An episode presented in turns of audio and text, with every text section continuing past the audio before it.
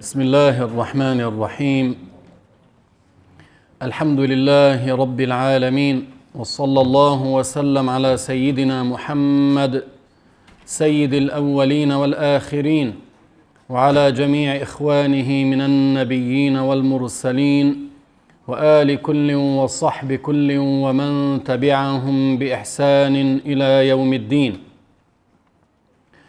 اللهم علمنا ما ينفعنا وانفعنا بما علمتنا وزدنا علما يا رب العالمين All praise is due to Allah and may Allah raise the rank of Prophet Muhammad peace be upon him and protect his nation from that which he fears for them. We ask Allah to increase our knowledge and benefit us with the knowledge we have acquired. Ameen. We are still explaining the obligatory knowledge upon every accountable person, and we have reached the section about the sins of the abdomen. Allah subhanahu wa ta'ala said in the Quran, إن السمع والبصر والفؤاد كل أولئك كان عنه مسؤولا Allah mentioned in this verse that one will be questioned on the day for judgment about his hearing, about his sight, and about his heart. However, what is mentioned in this verse is not for restriction. So it means not only the person will be questioned about his hearing, sight, and heart, rather, one will be questioned about the other organs as well. How did you use your eyes? How did you use your ears?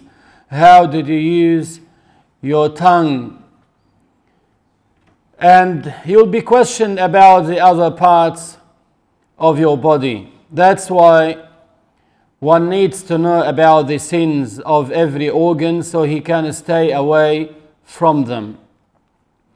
We'll talk about the sins of the abdomen, meaning what you cannot consume into your stomach. That will be classified from the sins of the abdomen. The Prophet ﷺ said in the hadith that every flesh that is nurtured from haram, then hellfire is more deserving of it. Every body that is nurtured from haram, then hellfire is more deserving of it. That's why you find in the previous eras, the previous centuries, some righteous Muslims who had a level of God fearingness that is very, very, very high to the extent that they don't only avoid what is haram, they avoid what is halal if they have the slightest suspicions about it. So if they are suspicious about the source of this halal, they would avoid it. These days, you find many people careless. They are not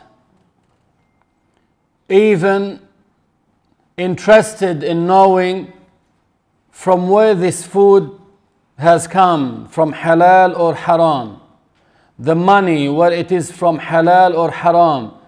As the Prophet ﷺ mentioned, that a time will come on this nation where people are keen to collect money without giving any regard whether they are collecting from halal or haram sources. So, same, you need to be sure that what you consume into your body is from halal. What you take into your body cavity from your mouth, the food that you are eating, the drink that you are drinking is from halal. Do not let haram go into your body. That's why one needs to know about the sins of the abdomen. Among the sins of the abdomen is to consume the money of usurious gain. We explained before that to benefit from what has come from a usurious gain transaction, That's called the riba transaction.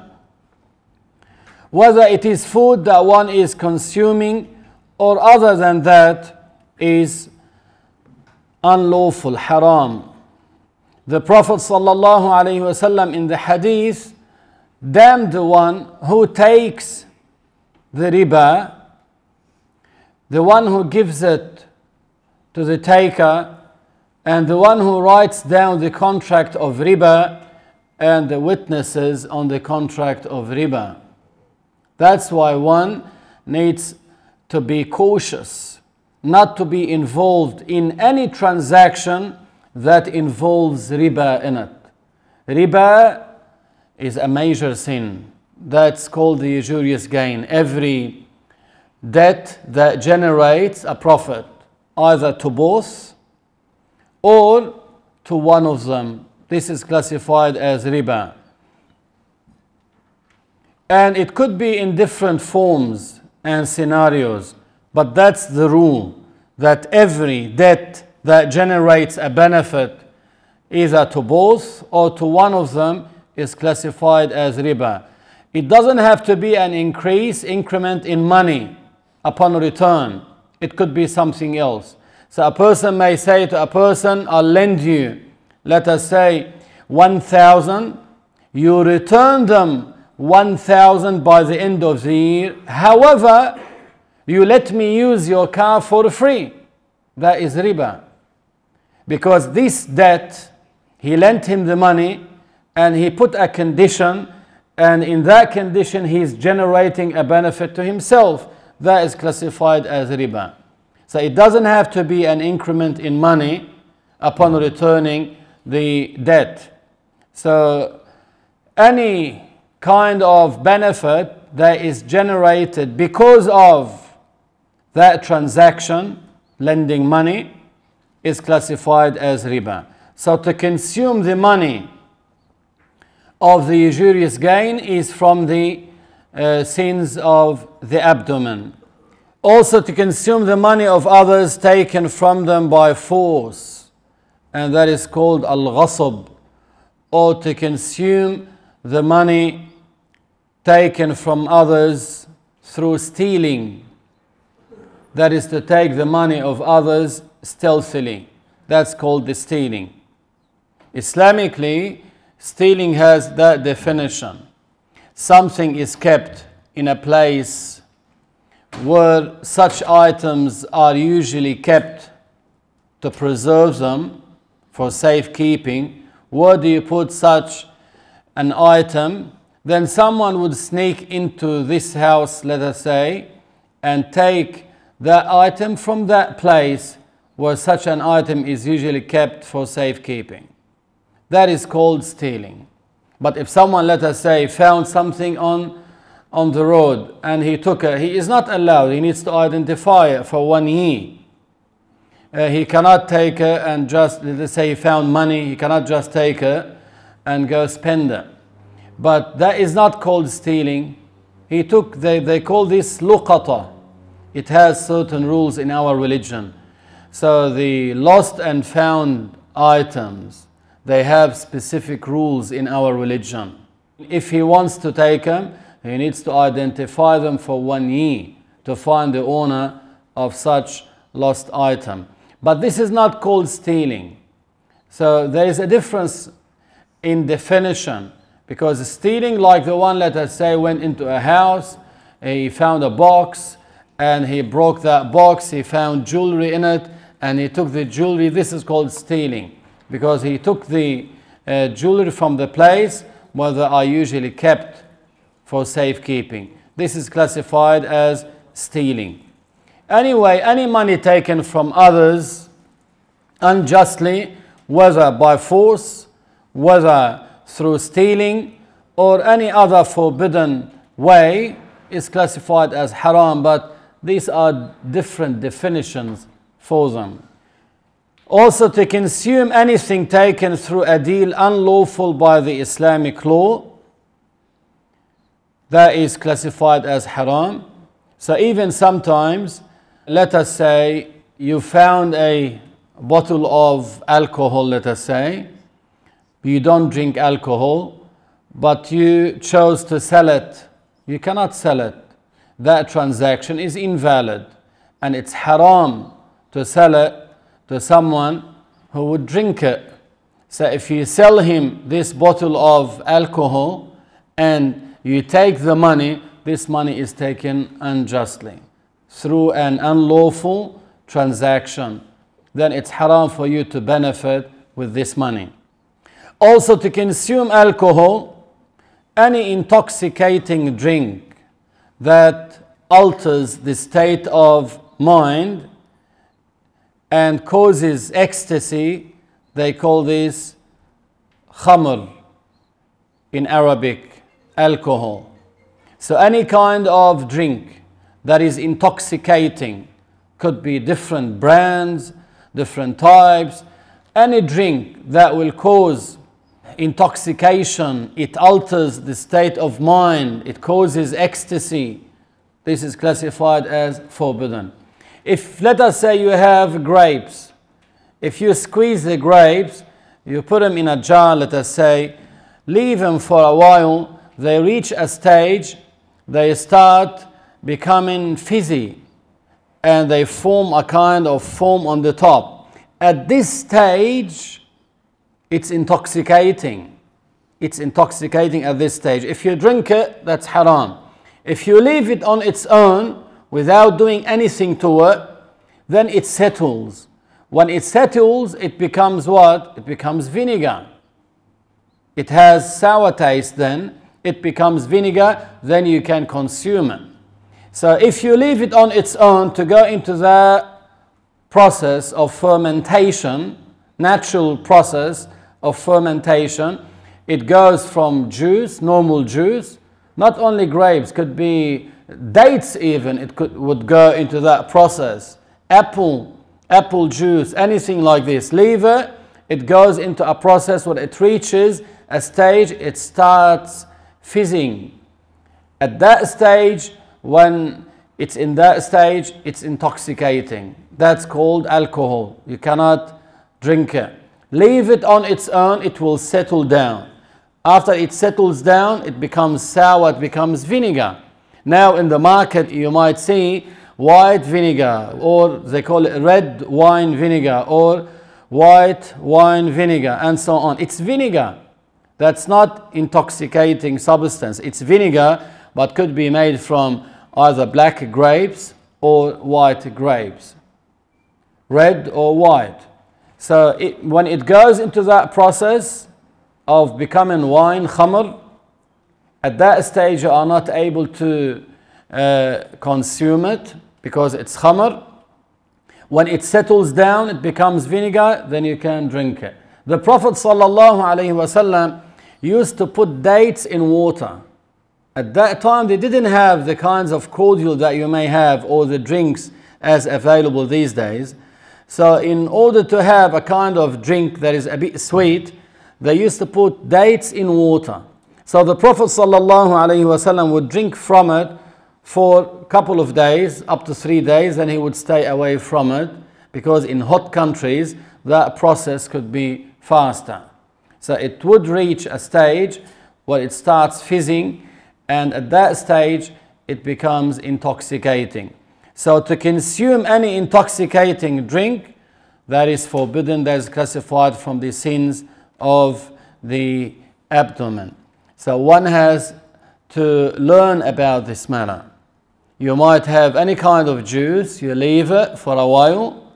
If you see that it's making that sound and it's fizzing, stay away from it. Abdullah ibn Umar ibn al-Khattab anhu used to say, stay away from every drink that is fizzing, that is making that noise and it's causing uh, this state. So stay away from it. If it settles, it becomes vinegar, then you can consume it. Also, to consume whatever is a non liquid but intoxicating substance that is forbidden as well. Not only the drink that is liquid, sometimes you might have intoxicating substances but they are solid. you are not allowed to consume them. Also, uh, you are not allowed to take any kind of drugs that will alter the state of mind as well. It causes ecstasy as well. It causes like an effect in the eyes and the, the limbs. Those drugs people take, when they take them, they can feel the effect of this drugs, let us say, in their eyes and uh, in the limbs of the body, the tip of the limbs of the bodies.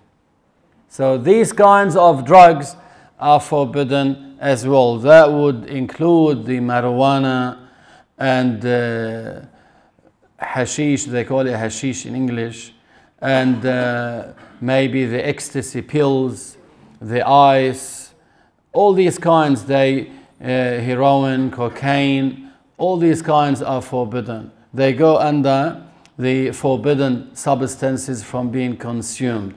The Prophet ﷺ in the hadith, نهى عن كل مسكر ومفتر. نهى عن كل مسكر forbade one from taking, consuming any intoxicating substance and from consuming any substance that would cause effect to the eyes and the tips of the limbs of one's body and that goes under drugs. Those are drugs. However, you know, there are uh, some drugs that are used for medication, like the morphine, for instance, in hospitals. They give him a dose for medical purposes. That's exempted. That's exempted. Also, to consume najas, filthy substance such as blood or pork, for instance, in some parts of Europe, they extract the blood from animals and they freeze them and they put them in packs. Then they sell them in supermarkets. It's actually frozen blood. That blood that comes out of slaughtered animals, even when you slaughter a sheep, sheep is edible Islamically. When you slaughter it, this blood that is gushing out is forbidden to be consumed. And that was forbidden in all shari'ahs, meaning from Adam till the sharia of Prophet Muhammad sallallahu alayhi wasallam, consuming pork, consuming improperly slaughtered edible animal, the meat of them is forbidden. That's in all shari'ahs. And consuming the running blood that comes out of the animal that is upon slaughtering that is forbidden in all shari'ahs. It was not allowed in any time of any prophet. It's forbidden. There are certain matters that never been allowed in any sharia from the time of Adam till the time of Prophet Muhammad sallallahu alaihi wasallam and these are some examples uh, the unjust killing never been allowed. Uh, committing fornication and adultery, never been allowed. There was no prophet who drank alcohol. There was no prophet who encouraged people to drink alcohol. Because consuming the alcohol will make one lose his mind. He reaches a stage where it affects his mind and he won't be able to make uh, proper decisions. And the prophets wouldn't guide people to do something that would be damaging to them physically or socially. That's why no prophet from the time of Adam up to Muhammad sallallahu alayhi wasallam, no prophet allowed consuming alcohol or encouraged people to drink alcohol. Prophet Isa alayhi never drank alcohol. He did not say, as some people fabricate, billah, a little bit of alcohol will make the heart happy. So just be warned, this never happened. No prophet drank alcohol. No prophet encouraged people to drink alcohol. Also to consume what is revolting although it's not najas, such as the mucus that comes out of the nose, it's not najas, but it's revolting. The rotted sweat is not najas, but it's revolting. One is not allowed to uh, drink what is revolting, even if it is not najas. The saliva, after spitting it out, when a person spits out the saliva and they accumulate in a place, now since they separated from his mouth, from his tongue, now they are classified as revolting. He is not allowed to eat them. But as long as one has his saliva inside his mouth, he can swallow them. That does not affect even his fasting.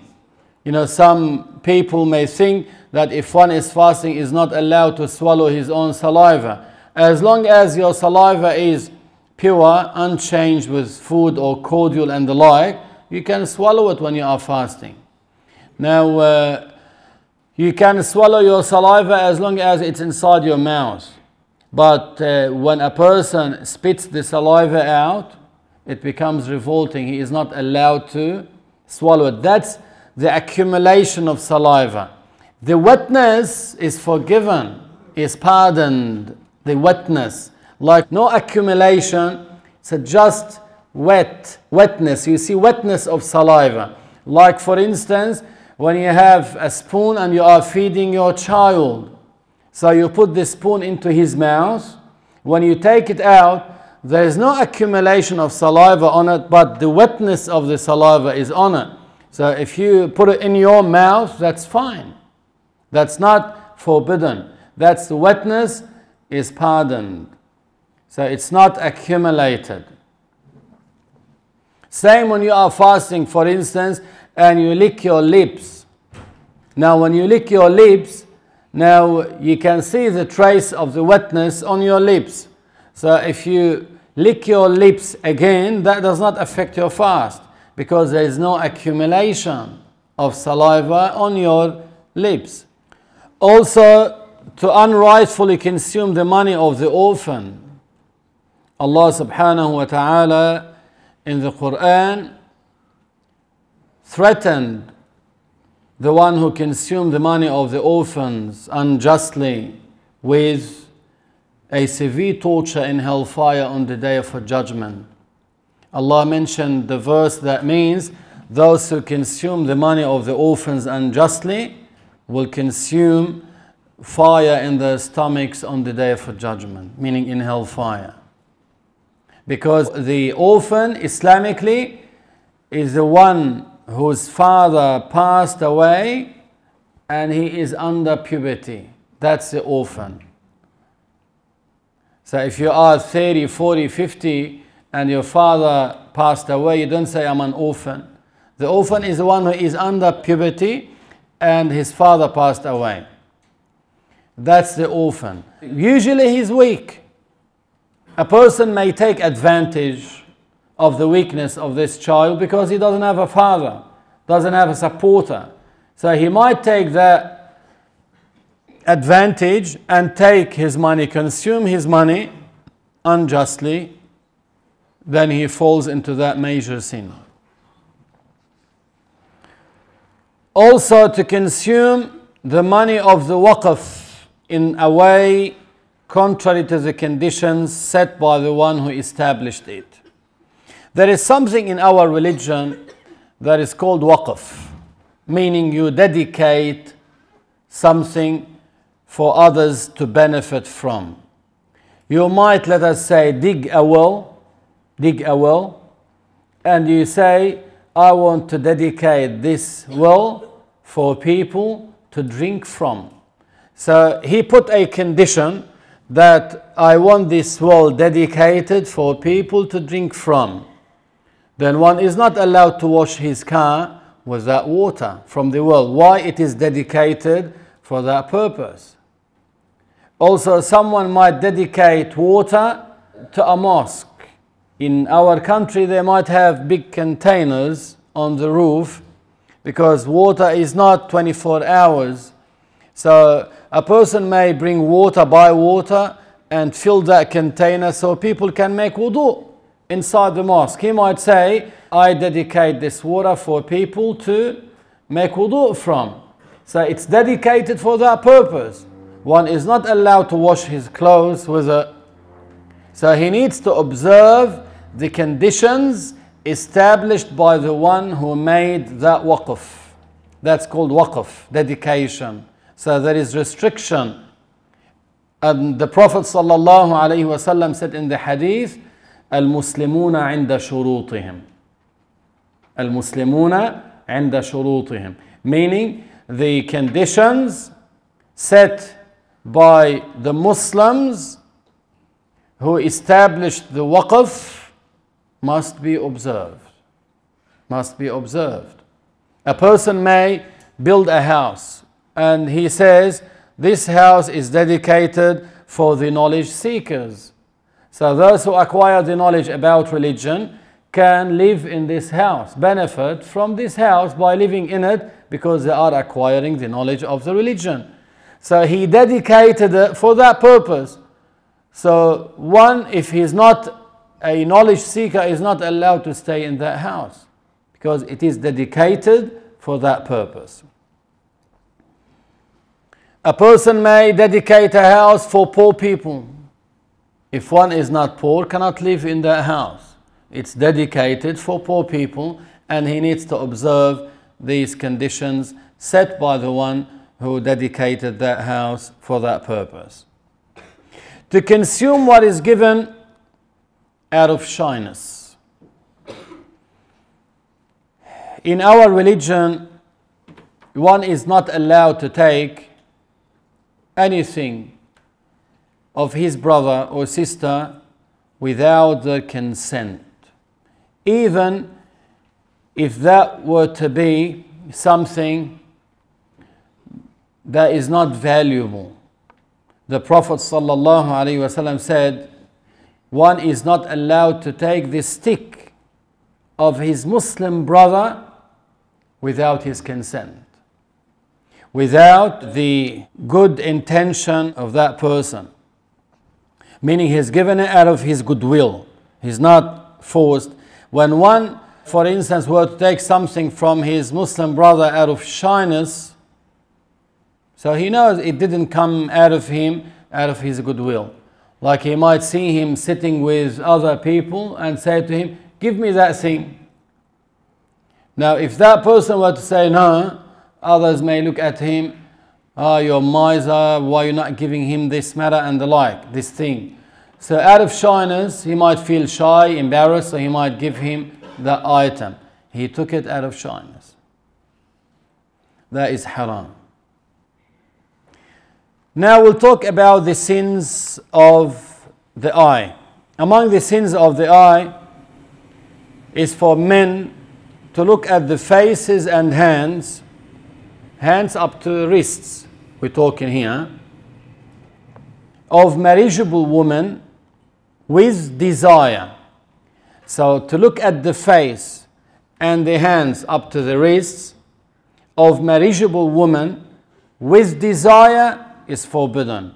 Without desire is not forbidden because the face and the hands of the lady are not part of her prohibited nakedness, are not part of the awrah.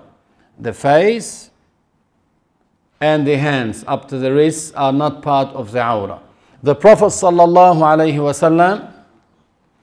So once the sister of Aisha radiallahu anha, Aisha was his wife. He saw her sister who reached puberty and she wasn't covering properly. The Prophet wasallam turned away and said to her, O Asma, her name was Asma, when a lady reaches puberty, nothing is allowed to be shown of her body except for this and this. And he pointed to the face and the hands. So, for instance, we start with the scarf. The scarf they're wearing, uh, in many cases, they don't cover all the hair that is here classified from the head. So you see it showing. That's number one. Number two, they might wear a scarf, the head covering, that is see through. So you can see the ease, you can see the color of the hair. That is not sufficient. It needs to cover the skin color. So no one would be able to distinguish the color of the skin from underneath it. So some scarves are very thin, see through, so that is not sufficient. Also, some do not cover this part under the chin. Now, up to here, that's the face boundaries. Where the jaws meet, that's called the chin.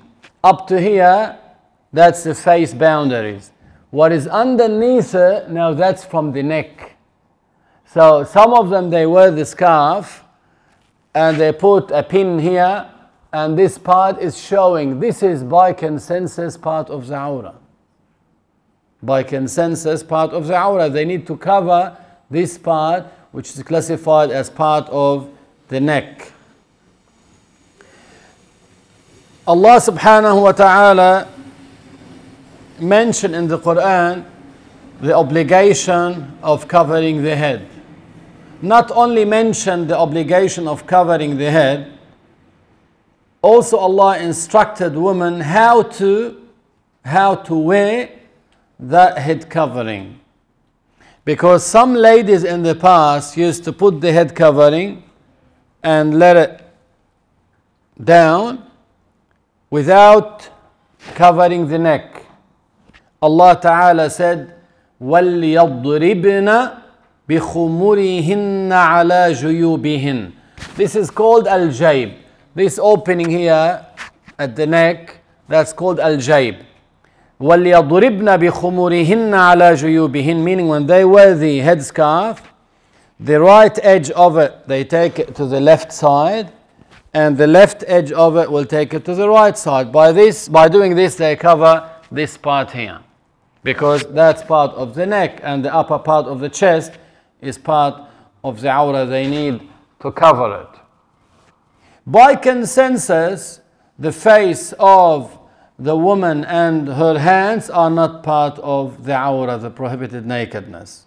Al-Qadi Iyad, in his book Al-Shifa, said, a lady is allowed by consensus to uncover the face and men are the ones who are requested to lower their gaze. Meaning, if one were to look at her face with desire, he is sinful. But she is not sinful for uncovering the face. Now, if they were to say, some people say, yeah, there are some uh, bad guys out there.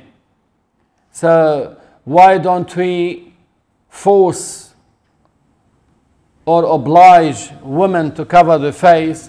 Now, those sick people, even if she is fully covered and the intention is corrupted, they will still look at her in a bad way. She is not obligated to cover the face and the hands because is not part of the awrah. Men are the ones who are asked to lower their gaze. And this is confirmed in the hadith narrated by Al Bukhari and uh, Imam Ahmad and others that on the morning of Eid, during the season of Hajj, on the morning of the day of Eid, the Prophet ﷺ had his cousin Al Fadl ibn Al Abbas. Al Abbas was the uncle of the Prophet he had a son called Al Fadl. That's the brother of Abdullah, Abdullah ibn Abbas. This is Al Fadl ibn Al Abbas. Al Fadl was behind the Prophet. He was handsome. He was very handsome. He was with the Prophet sallallahu wasallam on his camel behind him. The Prophet wasallam was approached by a beautiful lady, young lady, who came to ask the Prophet about a matter pertaining to Hajj. And she was telling him, My father has not performed Hajj. However, he is now very old. He reached an age where he cannot even sit on the camel, he will fall. So he won't be able to perform Hajj. Can I perform Hajj on his behalf? And the Prophet ﷺ said, Yes, and you'll be rewarded for that good intention to do it on behalf of your father. You'll be rewarded. Now, by the time she was asking the Prophet, and he was replying, he realized that she was looking at his cousin Al Fadl, staring at him. And he was staring at her. So he realized that that look was not an innocent look. So what did the Prophet ﷺ do? He turned the head of his cousin to the other side. Al Abbas later, his father, asked the Prophet ﷺ, Why did you turn the head of your cousin Al Fadl? Then the Prophet ﷺ said, I saw a young man and a young woman, and I feed that the devil may intervene between them. So he did not say, What is the proof? That was after the ayah of hijab was revealed to the Prophet because this incident took place nearly 80 days before the death of the Prophet sallallahu So that's towards the end of his life. That's in the farewell Hajj. So after that, the Prophet didn't live for long. So the ayah, the verses pertaining to covering for ladies, was already revealed to the Prophet sallallahu. The proof here is that the Prophet did not say to her, It's haram, go cover your face. Can't you see what you did to my cousin? You seduced him. Go and cover your face. He never said that. Rather, he turned the head of his cousin to the other side and from here, Al-Qadi Iyad said, women are allowed to uncover the face and men are requested to lower their gazes. That's the proof regarding this matter. So one is not allowed to look at the face and the hands of marriageable women with desire, but without desire, it is permissible. But to look at other parts of the body, even without desire is forbidden in that case. So a man is not allowed to look at the hair of a marriageable woman even without desire. This is part of the awrah. This is part of the awrah. Let us say she has a short slave. So this part of the hand is part of the awrah. Now you see some uh, Muslim ladies who are wearing the scarf. Now they are wearing short sleeves and they think they are making the proper covering. No, it's not the proper covering. Some of them they wear pants that is short or a skirt that is short, so there is part of the leg that is showing. That's part of the awrah. It is also unlawful to look at the unlawful nakedness, that's the awrahs, for the man and the woman, even if it was among the people of the same gender, such as for a man to look at what is between the navel and the knees of another man.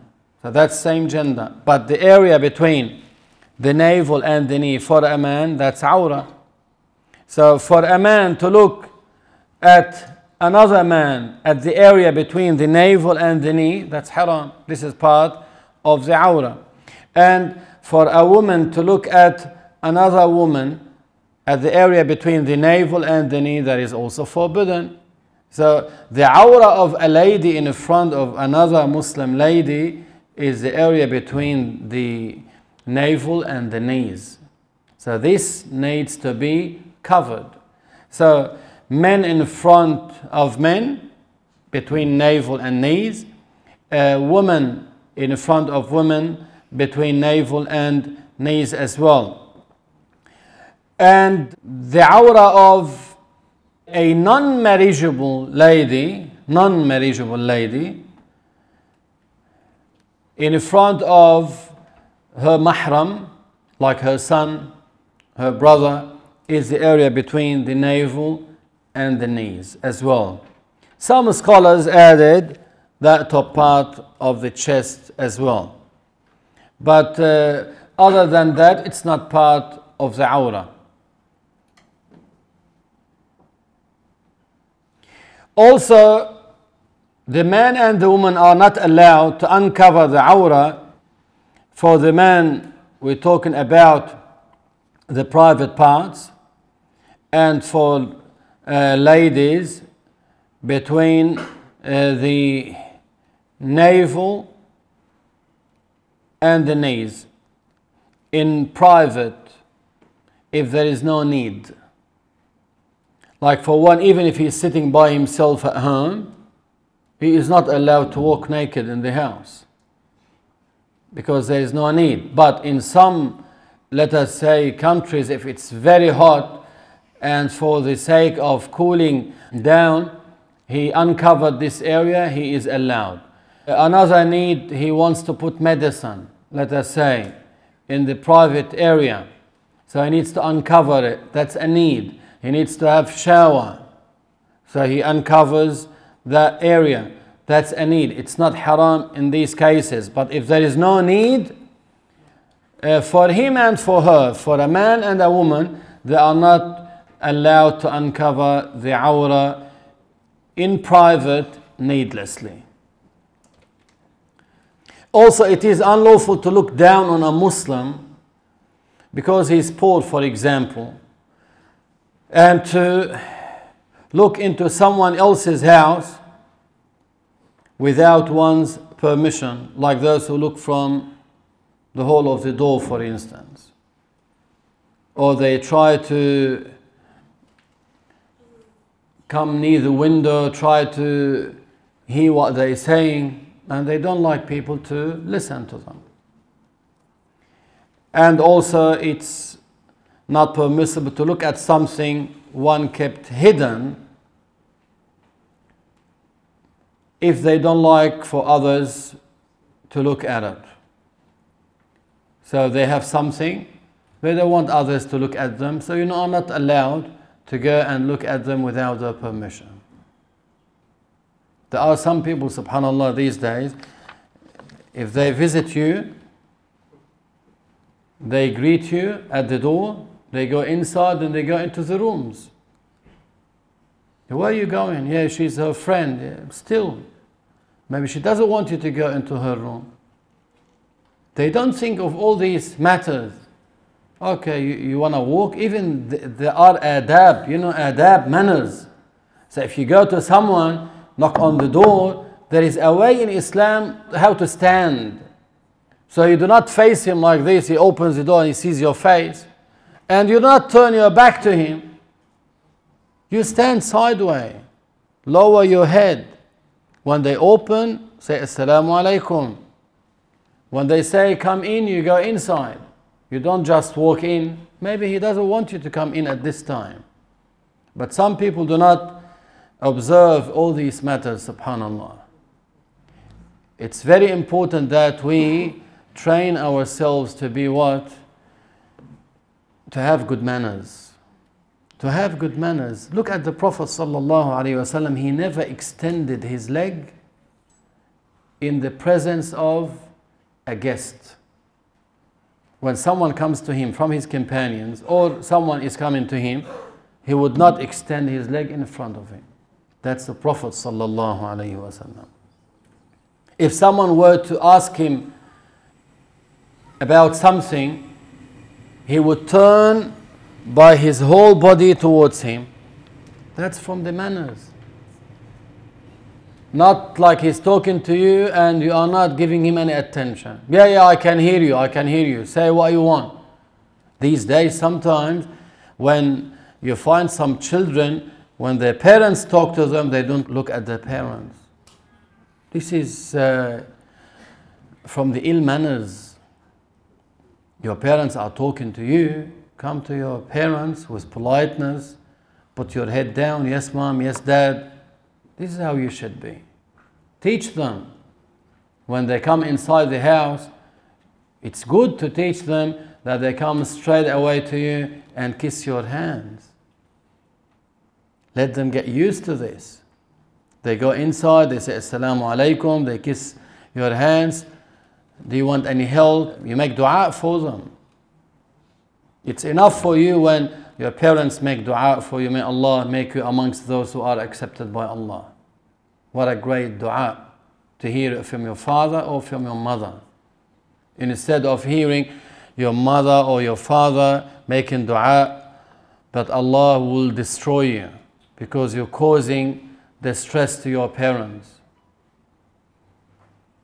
I had one parent coming to me once, father, subhanAllah, he was crying. And he said to me, I had to call the police so they can take my son out of the house. How heartbreaking is it? He's calling the police so they can drag his son out of the house. He doesn't want his son because he's on drugs, he's very bad, he's whatever, whatever, whatever. He reached that stage, he cannot handle his own son. And when he was a little kid, he used to carry him, change his nappy, and take care of him, feed him, put him on his shoulders, walk with him. When he cries at night, he might carry him just to settle him down so he can rest. Look after a while what he is getting from his children. It's very heartbreaking. It's very heartbreaking.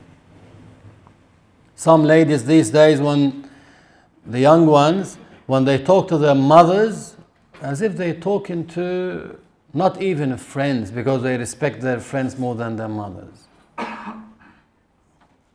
And all what they do, they ask for things. Mom, don't forget, buy me such and such. If she comes back from school and she finds out that her mother did not get her what she wanted, she starts screaming. So sad. They are not servants for you. You come back from school, tell them if they need any help, start helping your parents. This is how you should behave. We ask Allah subhanahu wa ta'ala to grant us the good manners. We ask Allah, as He beautified our look, to beautify our manners as well. And we ask Allah subhanahu wa ta'ala to end our life as righteous Muslims. Ameen. And Allah knows best. We say La ilaha illallah and make salah on the Prophet sallallahu alayhi wa sallam.